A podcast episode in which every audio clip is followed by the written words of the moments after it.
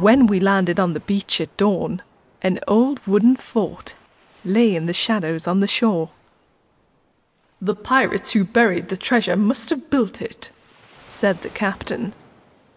We'll be safe inside the fort for now, I said.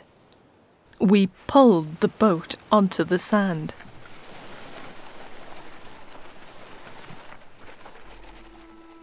Several hours later, we heard a shout. We want the map. Long John Silver called. The pirates had found us.